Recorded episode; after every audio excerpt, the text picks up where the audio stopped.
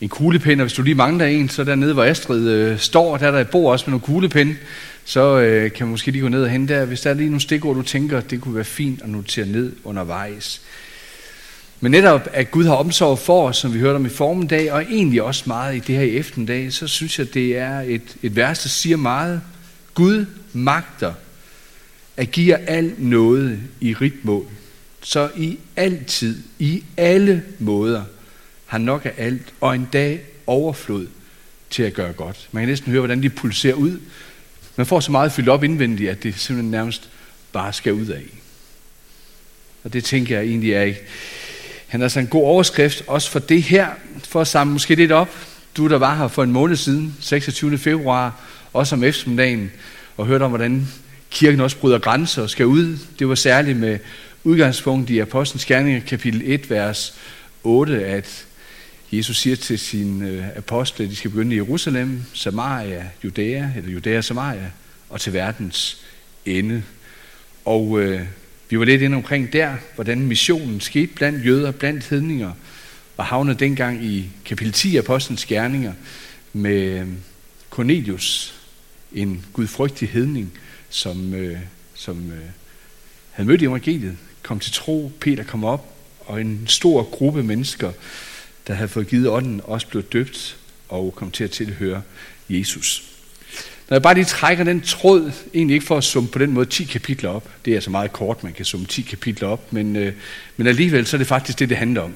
Og lander lidt lige her, hvor vi nu kommer ind i Apostlenes gerninger. For det, der sker i den første del af kapitel 11, som jeg ikke læste op, det er, at Peter han kom op til Jerusalem, ned fra kysten, der fra Caesarea, hvor det, det sker, og hvor han så øh, fortæller, hvad er der er sket. Hvorfor har jeg handlet, som jeg har? Jesus, han er virkelig den Guds mission, man kan læse om i det gamle testamente, at det ikke kun er til et ganske bestemt folk, et paksfolk, men det skal faktisk ud over stepperne. Så hvis det virkelig er tilfældet, og Gud selv vil det, skal vi så stå i vejen for det. Så han er op i Jerusalem og aflægger rapport i den første del af, af kapitel 11. Den anden del, vi møder, det er så det, som jeg har kaldt det store nybrud her i Antiochia. Altså man kan nærmest sige, fra sådan at se, hvordan har det set ud indenfra, som apostlen har set det, hvad er det så egentlig, der sker nu i den her nye mission, nu når at evangeliet det også kommer ud til nye grupper, til hedninger, altså langt væk fra Jerusalem.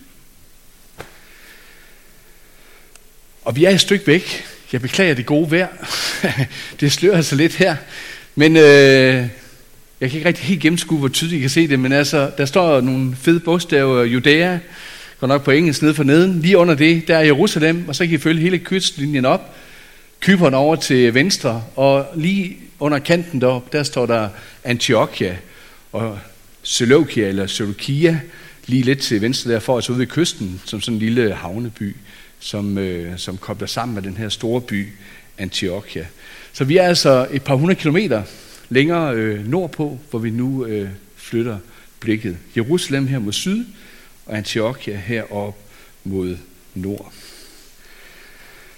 Og det vi får givet med Antiochia, det bliver nu en stor by, og faktisk ikke en hvilken som helst stor by. 300.000 indbyggere.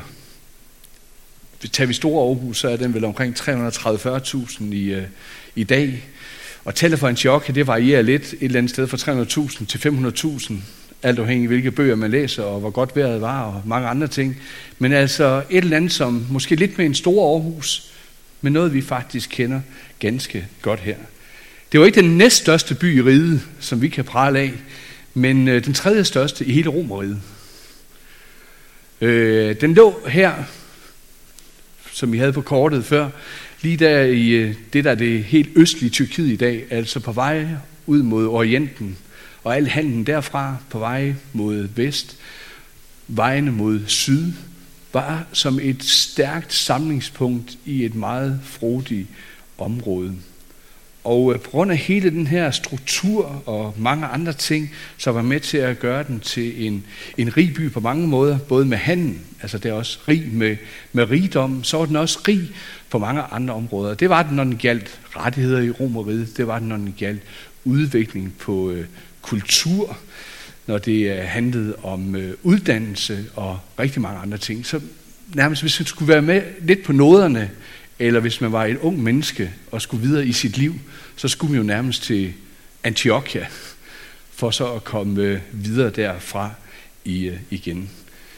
Det ville være en oplagt by at have kultur over i, eller være romersk kulturby, fordi alle tingene vil egentlig øh, udspænde sig herfra. Og hvis man skulle have indflydelse på mange forskellige religiøse grupper, ville det også være oplagt at tage fat i byen her, fordi der vil være store forskellige grupper. For eksempel, hvis det gælder bare jøder. Der har været noget ballade nede i Ægypten, hvad har gjort også nogen var flygtet op til Antiochia. Øh, men man prøver måske at slå et andet sted. På det her tidspunkt i 30'erne har der nok været i hvert fald minimum 30.000, i stedet mellem 30 og 50.000 jøder, foruden forskellige grupper, også af, af, af andre folkeslag, af hedenske folkegrupper. Så er altså en by i kulturel åbenhed og retningsgivende, en by i mangfoldighed. Så alt det, vi kender i dag, multireligiøs, multikulturel, multietnisk, multi, ja, man kunne sådan set blive ved. En stor by med stor indflydelse.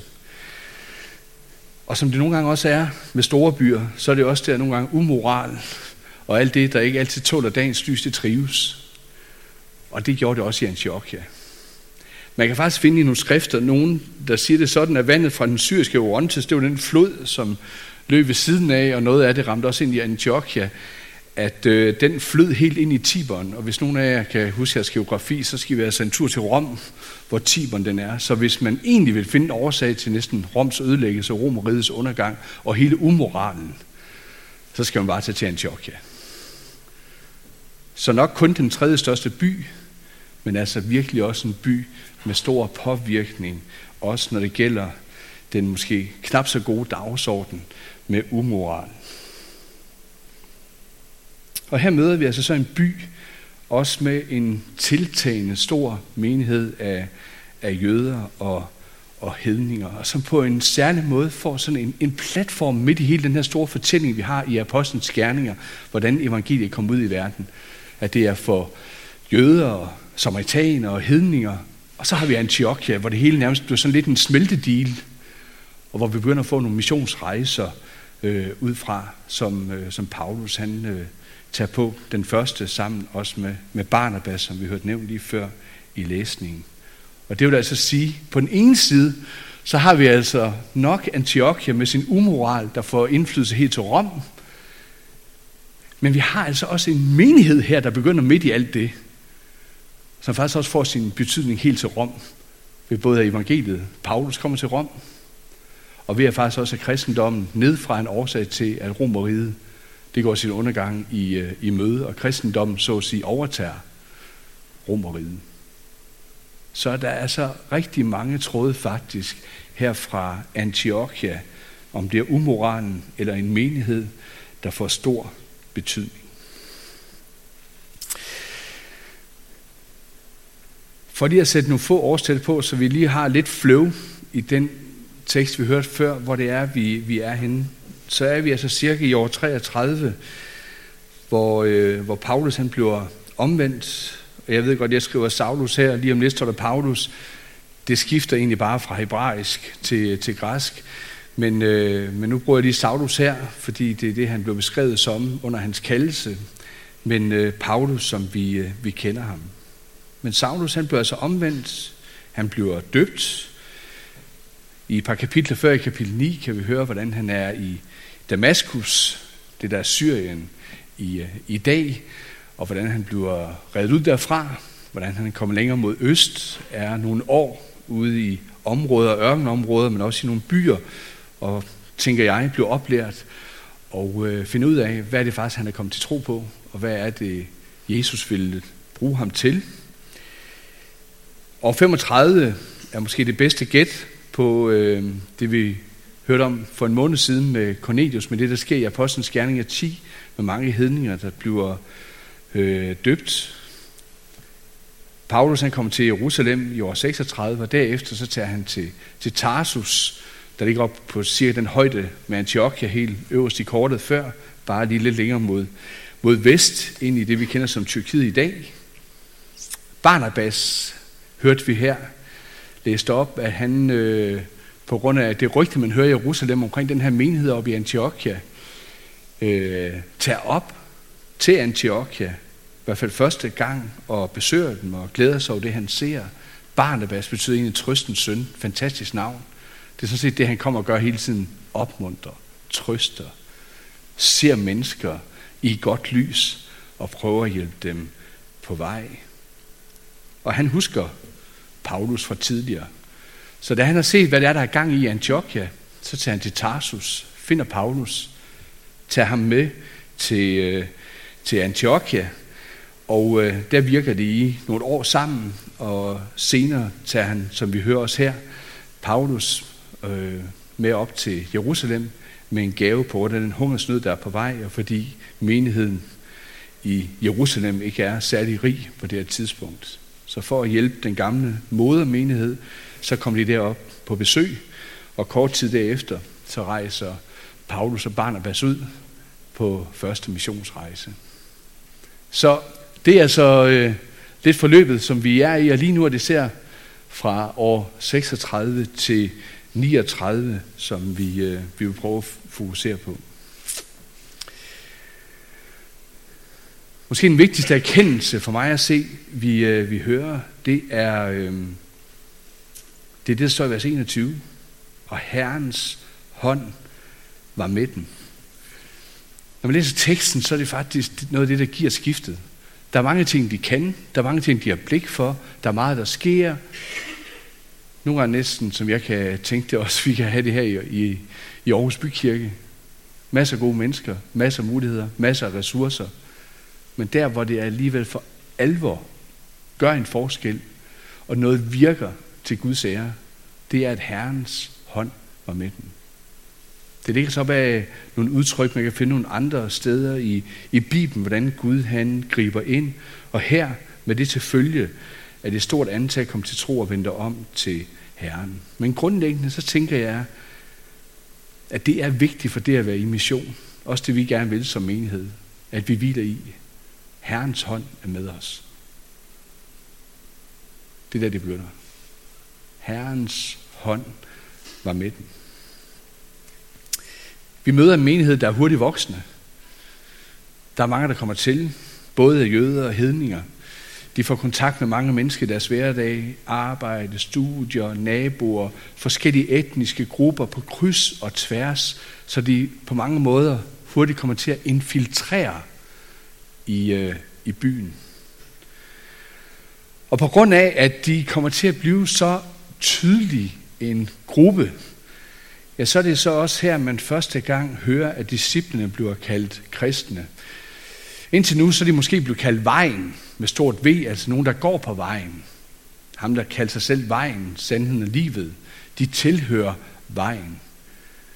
Men det her, det er en af tre steder kun i Nye Testamente, vi hører om kristne. De to andre steder, en sidst i Apostlenes Gerninger, og en i 1. Peters brev kapitel 4, der er det faktisk, når andre, altså modstandere, omtaler kristne. Det ene sted, hvor det bliver på den måde positivt formuleret, at der er nogen, der er kristne, det er her. Der er altså nogen, der stikker ud på en eller anden måde. Det betyder egentlig dem, der tilhører Kristus, dem, der er i Kristus. Måske øh, det er lidt i en dansk sammenhæng udtryk, de hellige, de helt lige, altså dem, der på en særlig måde er sat lidt til side, ikke for at være noget særligt, men som bekender sig til en retning. Det er egentlig det først og fremmest, der ligger i det at være kristen, er, at det ikke betinger at være dansk, for at kan være kristen. Sådan lidt en drøftelse, der kan være i, i Danmark i dag. Men det handler egentlig om en livs tilkendegivelse, hvem man tilhører. Det her ord kristne, hvis man ikke bruger det som et, et navnord, men mere som et, et tillægsord eller adjektiv, så betyder det egentlig mere god og barmhjertig. Og jeg tror, det ligger noget dobbelt i det. På den ene side, så betyder det at være kristen, eller kalde sig kristen, at man markerer, at man tilhører noget bestemt, og at man tilhører Kristus. Men også, at det er noget, der udtrykker noget omkring ens adfærd. At man viser godhed, at man viser barmhjertighed. Så der er altså både noget, man er, og der er så at sige også noget, man lever som, eller er kaldet til at leve op til. Og på den måde har været et vidnesbyrd i det liv, som de har levet i menigheden. Kristen er navn og af gavn i liv, i tro og gerninger. Og lad os så prøve at se lidt mere på den her menighed. En menighed i mission har jeg kaldt det. Ja, situationen er, at der er vækst. Der er også stor udskiftning. Det er en by, hvor mange kommer til. Det er en by, hvor mange rejser. Det er en ny menighed. Den er ikke særlig gammel. Den står både med de gode muligheder for at kan påvirke, men også i den store fare for at kan blive påvirket, også i det samfund, man er i. Kendetegn med stor samarbejde, frivillighed.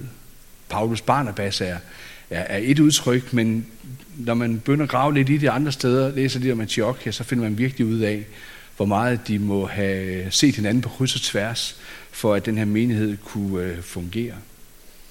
De har fokus på oplæring, og det at virke i mission, altså med lidt nutidige udtryk, virkelig har et dybt missionalt DNA.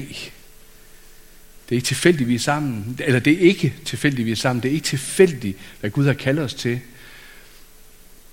Og hvad betyder det for os? De ser, at de er sendt til de relationer, de står i, i deres by, i området, også i de mindre grupper og byer, der ligger uden for, for Antiochia. Vi ved også, at Barnabas og Paulus har rejst ud til de byer, måske også startet menigheder op der, vendt tilbage igen, men være sådan en vekselvirkning hele tiden med området. Og som sagt begynder de også international mission, flere missionsrejser. Og Paulus og Barnabas har nok været nogle af de store, også været på deres rejser, men også andre har været sendt, øh, sendt ud.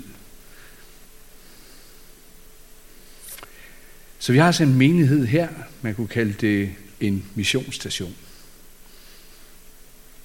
Når jeg, som jeg nævnte til at med i gudstjenesten, har set lidt på en menighed som den her, og gerne vil nå lidt frem til, egentlig komme med nogle af de samme punkter lidt, og så skrive Aarhus Bykirke i stedet for en mission, så tænker jeg, hvor er vi hen i det billede? Hvis by og situation og muligheder på mange måder kan ligne noget om det, hvad tænker vi så her? Ja, for min egen del som præst, der tænker jeg,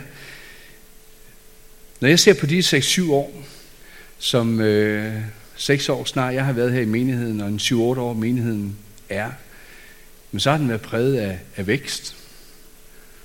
Og på mange måder stadigvæk ikke altid lige så høj kvote, men jeg tror netto en 8-9 procent om året øh, stiger vi medlemmer.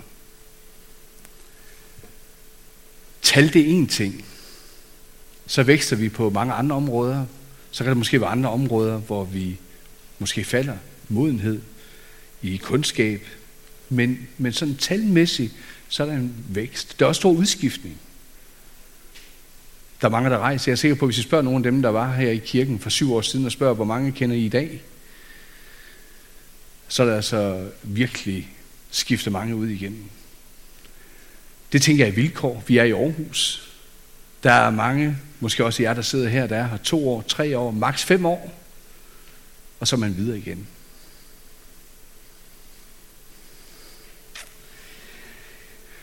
Vi er en ny menighed. Vi kan blive påvirket på mange ting. Når man er barn, så påvirker det så meget. Man prøver at hvile lidt i, hvad far og mor gør.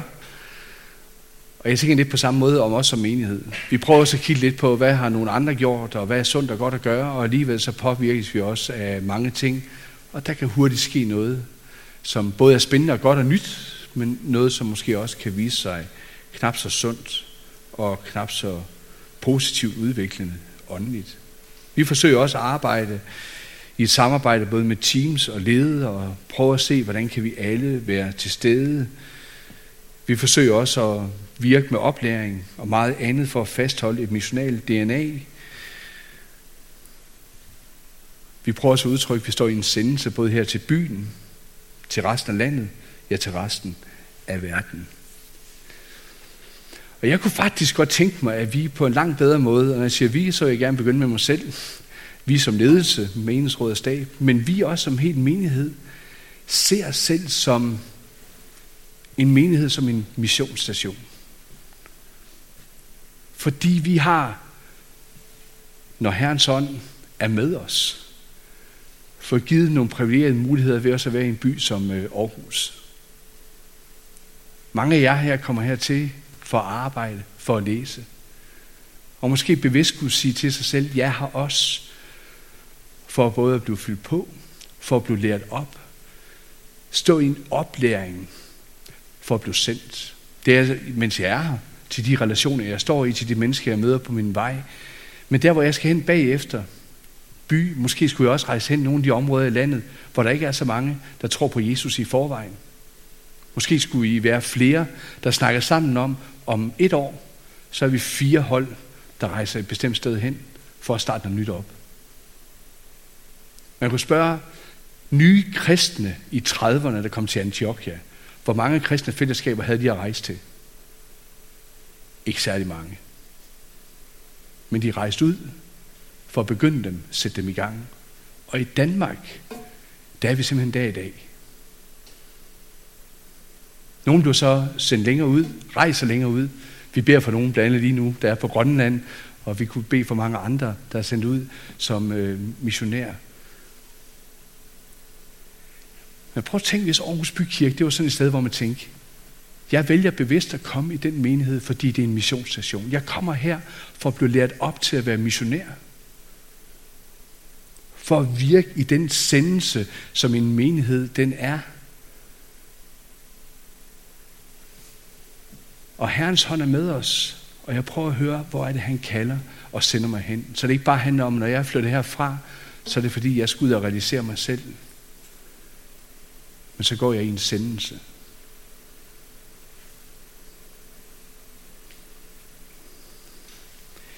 Gør jeg gavmildt, det gør jeg generøst, som dagens ord netop giver udtryk for det. At Gud han giver os rigt i overflod, så vi altid har godt til at gøre godt mod andre.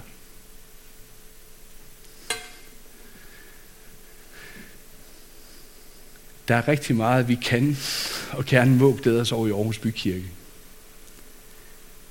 Måske allermest glæde os over de rige muligheder, vi får for at blive fyldt på, oplært, for at være sendt. Opmuntre hinanden i det DNA, så at sige. Jeg tænker nogle gange, at jeg både selv som præst, i de år, jeg har været her, og egentlig også, også som ledelse menighed, at øh, vi nogle gange kunne være skarpere her.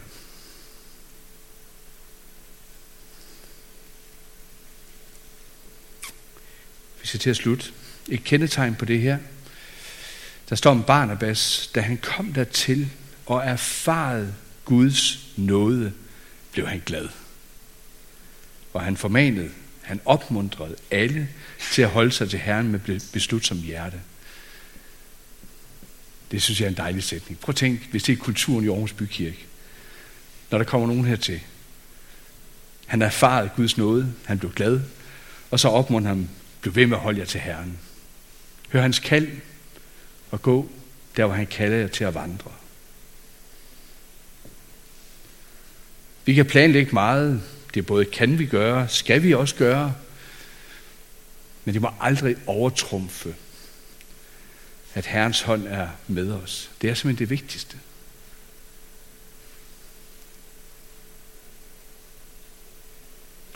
For mig ser det der, det kan blive til sund mission, og ikke bare vores mission. Amen.